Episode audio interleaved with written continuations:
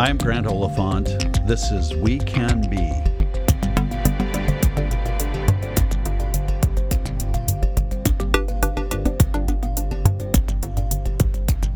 In pre COVID 19 days, and what now feels like a lifetime ago, but that in reality wasn't that terribly long ago, we began recording episodes for our third season of this podcast, which we planned to launch in late March.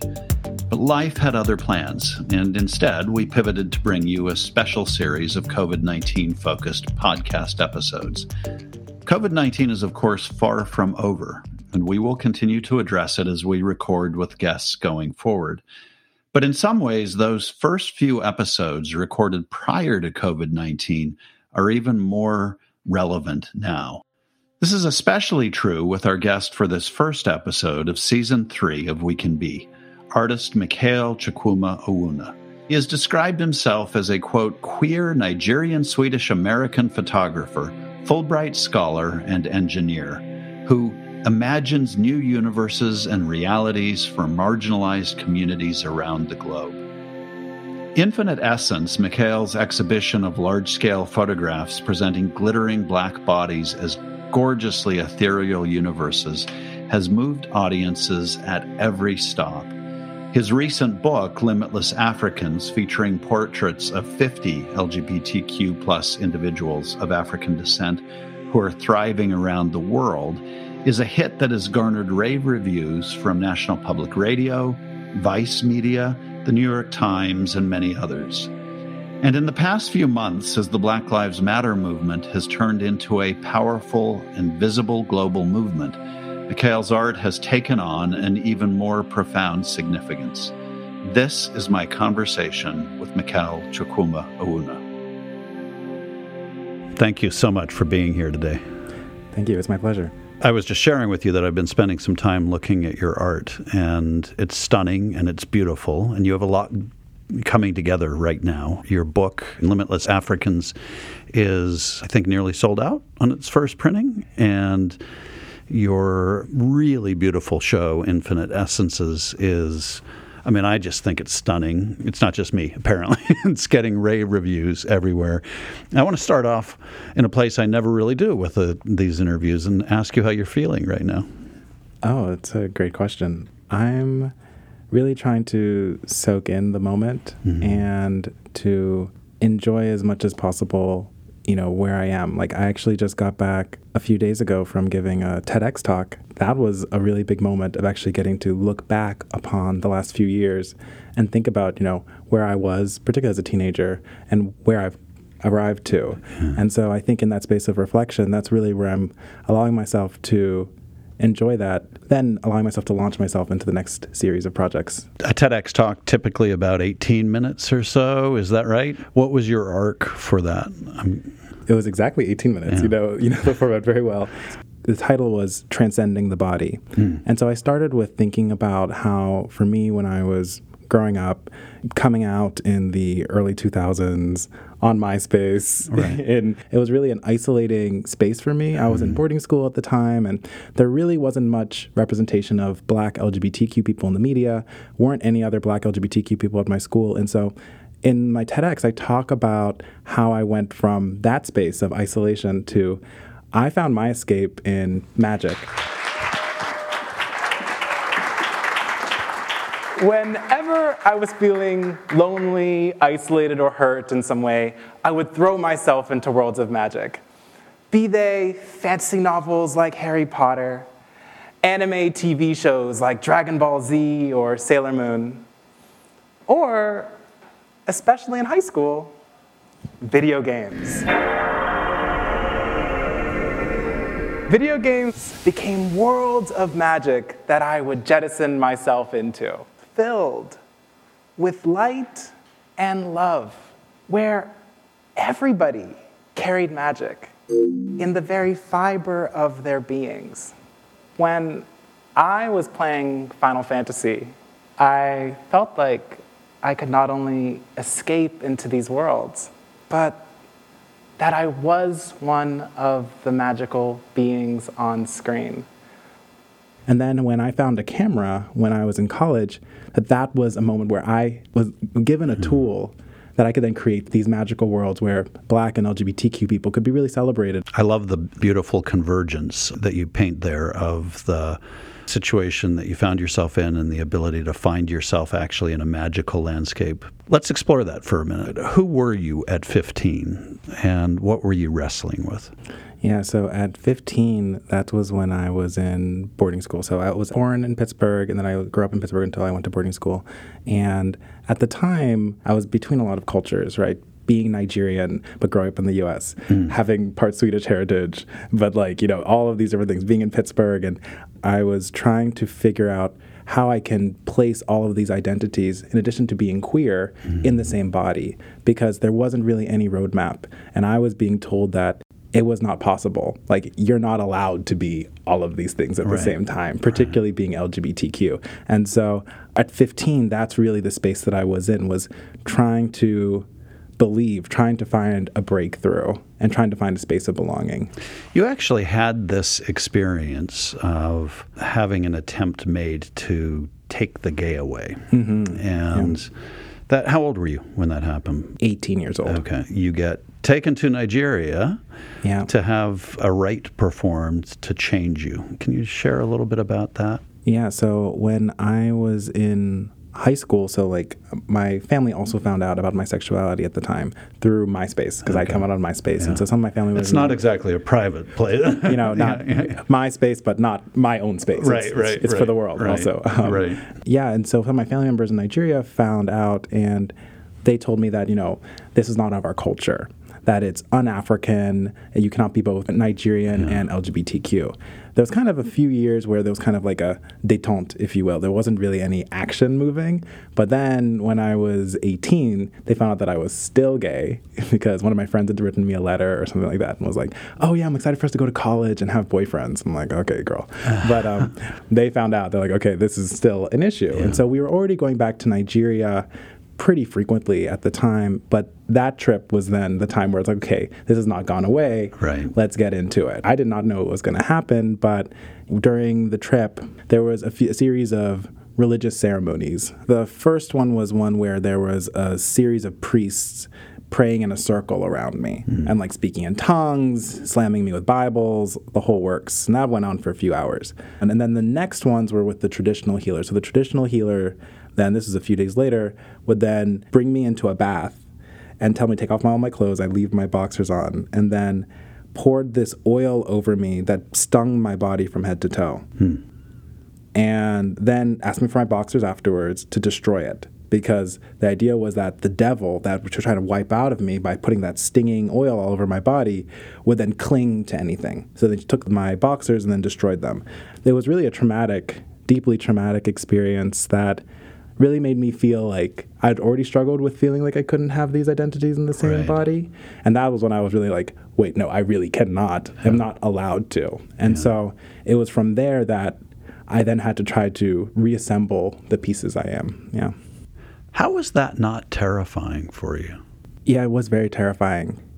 The way at the time that I tried to navigate and understand the experience was to just like say like, you know, God, if this is not what I meant to be, yeah. please just take it because yeah. it's too much. It's hard. Like, this is this is too much, and so it's kind of like almost like a prayer. Also, you know, it's yeah. like you know, if this is not my path, like put me on the right path. And I mean, clearly, I'm still gay, so I mean, clearly it, the it, path was already it decided. didn't take, as they say.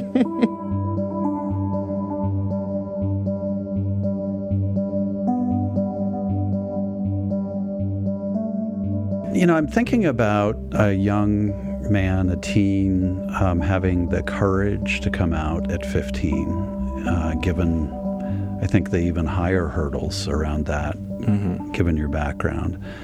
How did you come to that courage, or were you even thinking of it in terms of courage? And how did you persist? So I think for me, that journey has kind of two different phases. I think the first one is like the coming out on quote unquote MySpace, right? Right. Like right. That public declaration. Yeah. At that point, I spent so many years denying that I was gay to myself. Yeah. You know, I also grew up Catholic. There's there's a lot of layers. I actually didn't admit to myself that I was gay until I think five months before I came out. At that point, when I admitted it to myself, I was like, I mean, come on, let's just do this, you know. But I was still nervous. I think for me, I still believed somehow that I could be publicly out without my family members finding out, even though that's clearly So- a 15 year old way of thinking. Right. It definitely did feel like a big courageous moment in mm-hmm. the context where I was, being in boarding school. It was very conservative, but I didn't think I realized where it would push me. Mm. Then the next phase came after the ceremonies. It was then like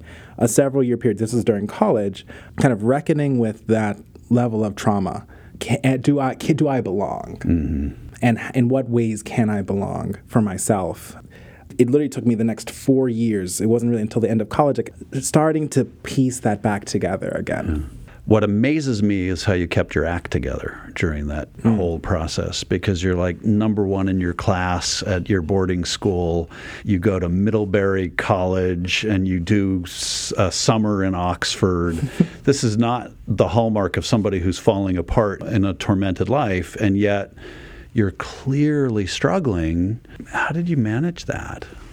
I think everybody has different coping mechanisms. My coping mechanism was all of these experiences are happening to me. The one thing I can control is school. Like, I'm good at school. Like, Yeah. And then I would also be the magic. You know, in the free time, it would be these worlds of magic. So it's kind of that way of trying to find some semblance of control within an environment that outside of that was chaotic. you know what's interesting is that you found solace in magic even as these people and traditions around you are trying to work their own magic on you you know it's uh, it's an interesting contrast Yeah, it was. I, I think I saw it as very different. I saw like Final Fantasy and Harry Potter and stuff. I saw that as being light, Right. the embodiment of light. right and which was the opposite of what I was seeing in those ceremonies. And so I feel like for me, I was always drawn to light and how light can be a space of escape and um, healing. Well, that's a perfect segue into Infinite Essences. And mm-hmm. let's talk a little bit about that. You show black bodies in this incredible light, mm-hmm. painted to be glowing, ethereal universes. And it's, to me, one of the most original reinventions of the human form I've seen. Thank you. For listeners who haven't seen it, can you describe it? Uh, much better in your words than in mine. In the portraits, I think if people imagine, for example, seeing a body adorned with stars, I was seeing so many images in the media of black people being shot and killed. And so I wanted to think about how can I reimagine the black body as a space of magic and light? Hmm. And so the approach that I use is kind of one that kind of fuses engineering and art. Because I studied engineering in college, I think I really imbibed the idea of the scientific method. I think it was kind of just like, okay, we're going through years of this drilling. And even with my photographic process now, I start with a question and I pose visual hypotheses on how to address it. And so here, the question was, how do I reimagine the black body as a space of magic? You know, it's a really hmm. difficult question. There was this image from Final Fantasy that really touched me in high school when I hmm. was struggling with my sexuality, hmm. and there was like this creature that was kind of just charging all of these sparkles in, in their hands.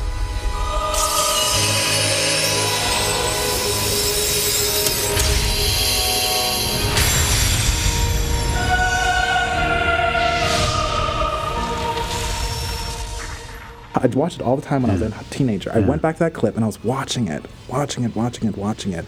And then a light bulb went off. It was like those sparkles, put those sparkles on the body. And that's what the magic is. And so then I started thinking about, okay, how do I do that? And I was like, okay, well, glow in the dark paints. And I kind of started doing glow in the dark paints. And I was like, well, fluorescent paints.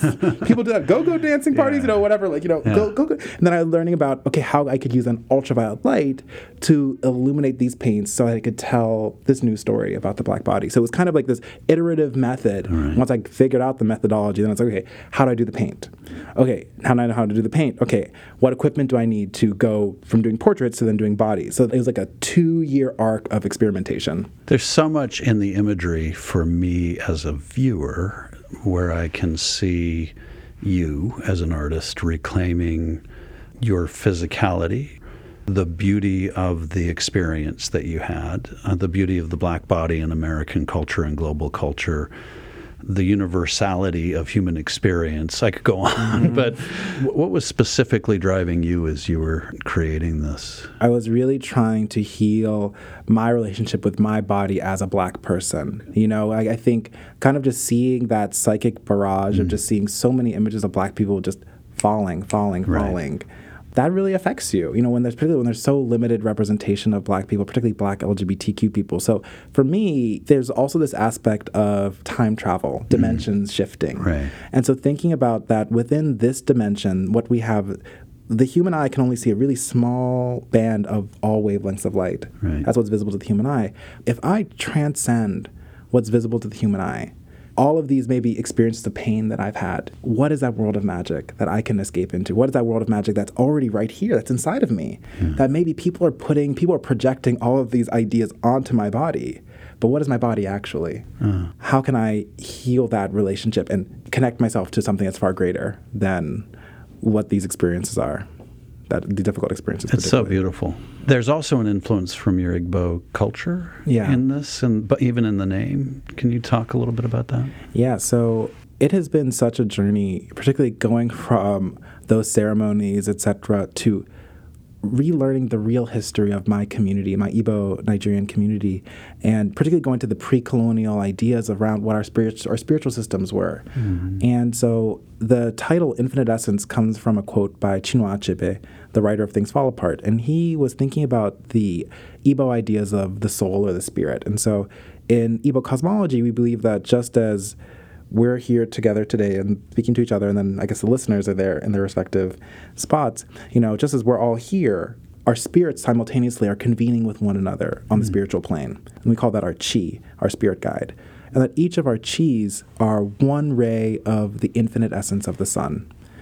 I was really struck by that, how we're all connected to something that's like far greater and deeper than what meets the eye. Mm. And I wanted to really kind of reify that within the work because there is that space of dimension traveling, you know, where the models, when you see them in the visible spectrum, you know, you can't really even see the paints.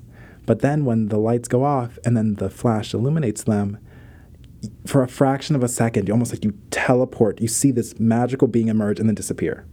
Wow. And I think that of kind of getting that reflection of the chi of the spirit that's unconnected to. Oh my God, that's gorgeous.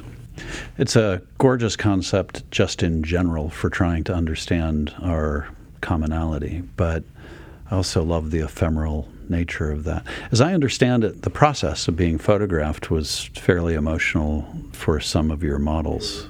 Yeah, I think one of the quotes that really struck with me was that one of the models, MM, after I did their photo shoot, told me that they broke down in tears looking at the pictures. Mm-hmm. And they said their whole life they dreamed of, you know, like connecting themselves to the stars, something that's a greater experience, and that this is beyond their wildest dreams. And they also said that every black person deserves to see themselves in this way. And I really was struck by that, you know, this idea that if we can internally transform the ways in which we relate to our own bodies, how can that transform the world around us? Mm.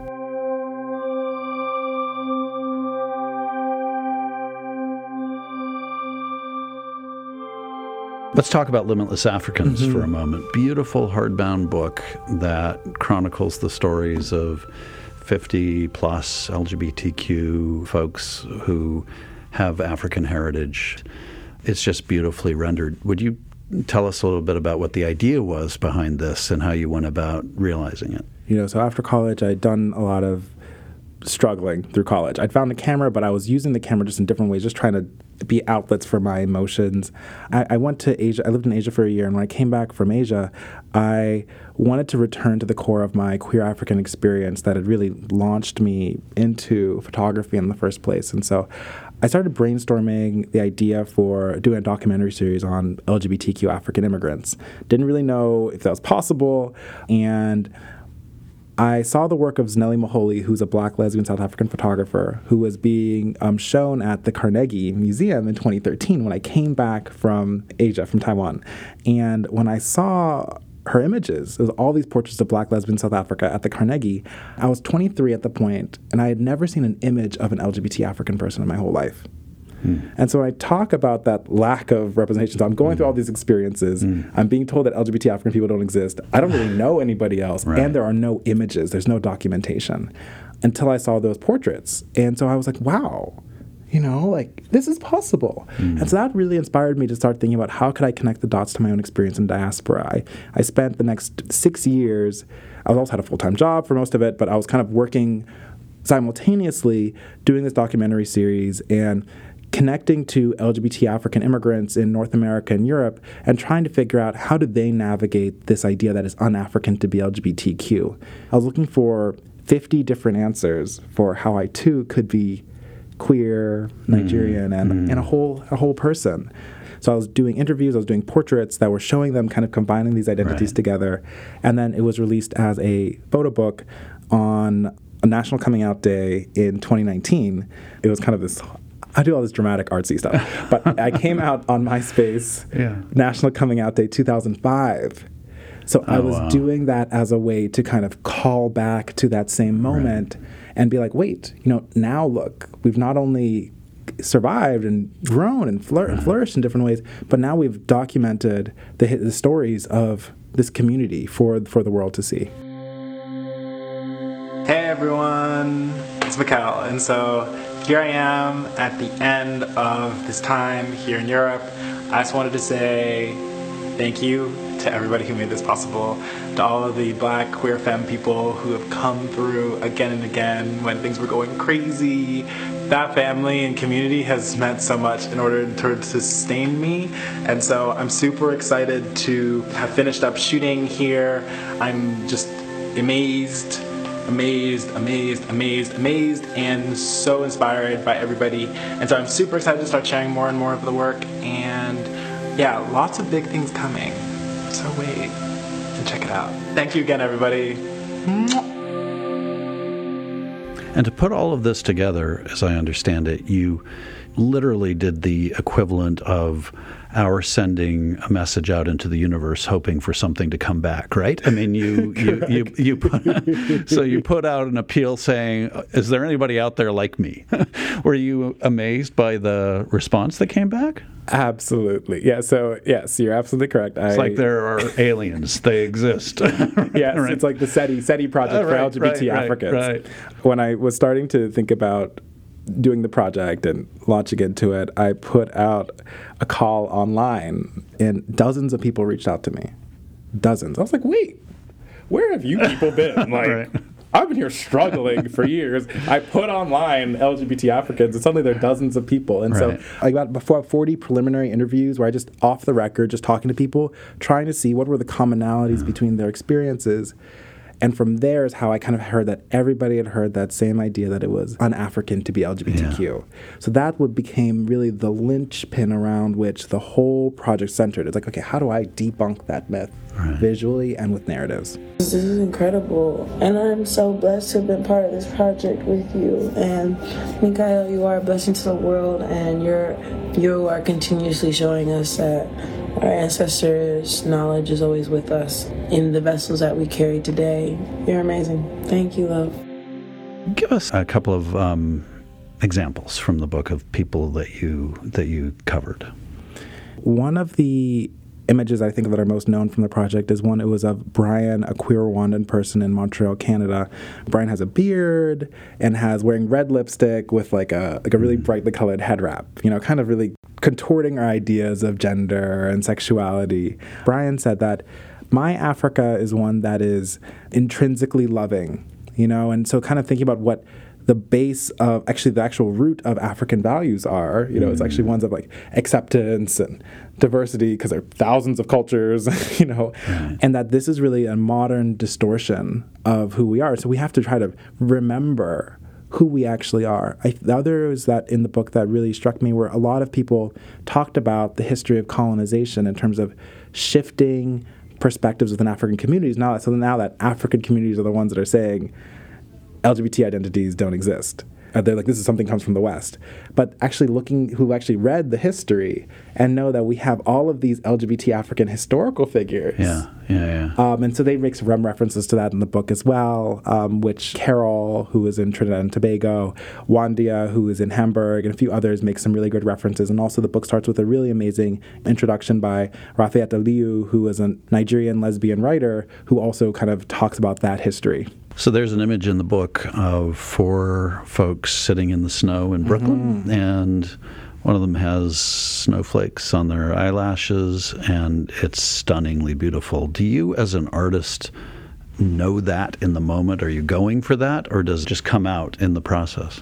Yeah, so I think what I've learned with my process is to really lean into play mm. and allowing myself to have fun as much as possible. So before that shoot, there was a lot of issues. It, the plan was not for there to be a blizzard. the blizzard hit right when I got to New York because I traveled to New York, and I was like, okay, people were so delayed, the trains were all a mess oh, it was a disaster. And then I'm taking the pictures, and half the pictures, the, the, focus is going in and out. I was like, oh my god, like what's happening? Like I was like, and we because it was so cold, that we only had like 15 minutes, and so I was kind of like, okay, let me just let's just play, let's have fun. And the reason that one of them has their eye closed is that I told them I was like, okay, everybody's crouched by the brownstone, right. and they were like, no, we're not gonna gonna get ourselves wet. And then one of them slipped and that's how her that's, eyes are ah. closed because she slipped and another person like sat down next to them so it was kind of this space of experimentation yeah. and really being open to allowing people to be who they want to be i think that's what i like to do in my shoots is allow people to be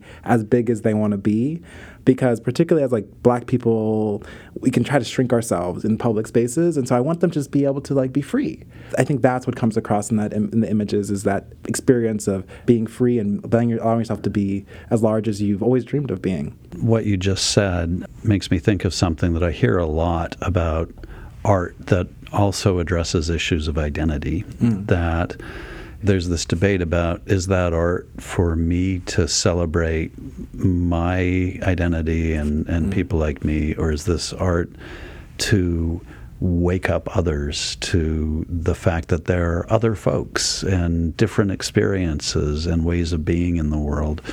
And when you think about your art, which side of that equation are you on, or do you even accept that as a distinction? I think for me, the one thing that I think a lot about is more so just centering my own journey as much as possible yeah. because I've realized that as an artist, I can't control how other people consume my work. Right. Like, and I also can't get so fixated on trying to do that. So I think one thing some people are like, oh, are you trying to wake up straight African people who are homophobic? Or are you trying to make right.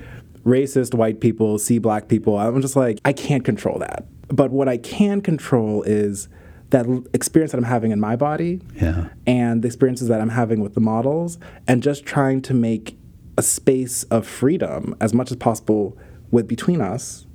And whatever that means to other people, have at it. Have at it. And I, I can put out my artist statement, I can do all these different things, but if people want to say some, see something else in the work, that's their prerogative to do. Like, you know, we're human beings, we have agency. So I just want to have fun making my work. Right. And I think that nine out of ten times, because I'm having fun, people can see it in the images or feel it. totally can feel it in the images. uh, absolutely. I mean, it, it just comes across that you're having fun and that you're loving what you're doing. That's an accomplishment in itself. So you've described your work as in some ways radical. Can you? Uh, oh, have I? Yeah. I when did I say that? I hope I didn't say that somewhere. Interesting. Is it you perceive it as radical in any way? I feel like there's two answers to the question. Is my work radical? The people have different ideas of what radical is. So I think that's kind of a whole other thing to unpack. Yeah. If I think about the word radical as meaning from the root, yeah. you know, kind of pulling things up from the root. And I think particularly as I push to uproot and to challenge our ideas of what these bodies that we have are, I think that is a radical act. Inspiring somebody who is marginalized to love themselves, I think that's radical, you know, because I think when you grow up in a society that tells you that you can't be who you are, and you suddenly see an image or you have an experience with like work that tells you that like I belong, that's radical. I think that's really radical. Is there anything different about doing this work right now at this point in American history, given the political environment that we're operating in today, that feels different for you from where you were when you were you started out? You know, before Trump was elected, I was struggling with my sexuality and my African identities. But when I started doing the work and I was kind of pitching it to people, in America, people didn't really care as much to be honest, about African LGBT immigrants. Right. So a lot of the work in early exhibitions that I did were in Canada and in Europe because there there's much more of an acknowledgement of African immigrants and right. there's a, more of a space for that. But after Trump was elected, then in America, things started moving a bit more. People were like, oh, and immigrants, LGBT African immigrants. What is this? Oh, now we're so interested. I'm just like, oh, okay, now our stories are important.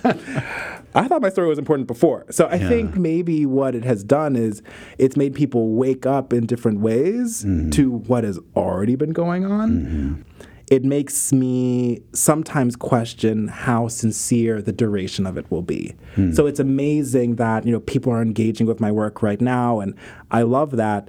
I wonder 10 years from now what that looks like in terms of like, are they still thinking about what these narratives mean? Right. You know, because there will still be LGBT African immigrants, but are we thinking about them? Is, do, do those stories matter anymore? So I, I'm really glad, but I think it shows that there's continuing work to do. do. Do you get the sense that there is a generational shift happening, though, that there's a new generation coming of age that for whom it will be more natural to have those narratives be transparent and open? It's so funny because with my friends now, because we're all around 30 and da-da-da. we're all like, oh, these young people, these 20 year olds, what are they talking about? uh, anyway, I feel like there is a generational shift happening. Gosh, I'm gonna get hit for this. I think the thing that I am challenged by, for example, when I talk to my younger cousins, is the depth. I think there is awareness about a bunch of different issues, mm-hmm. but I don't think people have dug into the research. Mm-hmm. You know, mm-hmm. people might know non-binary identity. They might know a lot of buzzwords, but I don't think people have necessarily are not reading enough, are not digging into the research. You know, and I feel like I really want to encourage people beyond just shifting to know that different people exist. Right. Okay, that's a great first step. Yeah. But now let's really engage with the richness of who they are. Right. I think there's that other work that needs to be done. I do think there's a shift happening, and I think the level of representation that's being put out right now is a really important part of that shift. Having these reference points can only do something can only can only do good as people continue growing and shifting. You've gone through the hard process of revealing yourself to yourself and to the world. Mm. You've owned that. You've now helped translate it into experience for other people. Where do you see yourself on your journey? And I'm curious. Mm not just about you, but also where your family is now. My family has come as a super long way. Yeah. I think the thing that was really surprising was when I was working on the Limitless Africans project, I did two series of crowdfunding for it, and I raised $14,000 for the project to support it. And I was just seeing all of these aunts and uncles donating, huh. cousins donating. They were along for the they were following and they were along for the journey too. I think that shows the power of art to transform not only our lives, but those of the people around us. So I think that really shocked me and has um, really been emblematic of how much progress has been made with my maternal side. Paternal side, that's a whole other thing. So, um, but you know, so you're halfway there. Right? I'm not even trying to work on the other side. You know what I'm saying? Yeah. You can't control something. Right, you can't control. Right, right, right. Can't control that. can't control it. so yeah. And then, how about for you personally? Where do you think you are on this journey? I feel like I'm on the verge of something really big. Mm. I don't know what that means. I don't know where that goes. But I'm, what I'm trying to do is just be as present as possible in the mm. moment. Uh, my grandmother actually passed away four days ago, or uh, the last Friday, a few hours before I had my TED talk, my TEDx talk. I think what I remembered in terms of thinking about mortality is the power of being here, mm-hmm. just being present and allowing those experiences that we have to flow through and in us. And so I think that's what I'm excited about. You know, I know that there's a lot happening, but I'm just really challenging myself just to be as present as possible. Oh, thank you for that. The name of our program is We Can Be, and it's kind of an incomplete sentence. um, I'd love for you to complete it for us. We can be what? We can be free. We can. Toni Morrison talked about the master narrative. And so it's like there's a certain narrative, a dominant narrative in society that's been created to really reify and uplift only certain types of bodies and certain types of people. Mm-hmm. And there's a whole series of work that we have to do to unpack that for ourselves and also to see all of our humanities. And so I think we can be free, we can understand that all of us belong. And I think in that space, we can transform the world.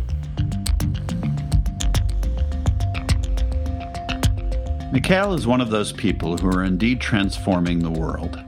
He said that when taking his photographs, he aims to create a space of freedom between himself and the models, and for the eventual viewers of the images to both see and feel that freedom. His art is doing just that, right at the moment when we most need it. His images challenge old narratives about both black and LGBTQ bodies, making clear their power, their dignity, and their inherent beauty. Mikael mentioned the power of being here in the present. He is a man who is absolutely powerfully present in our world, creating images that inspire wonder, open heartedness, and respect. We are lucky to have Mikael and his art in our lives right now, at this moment in our history.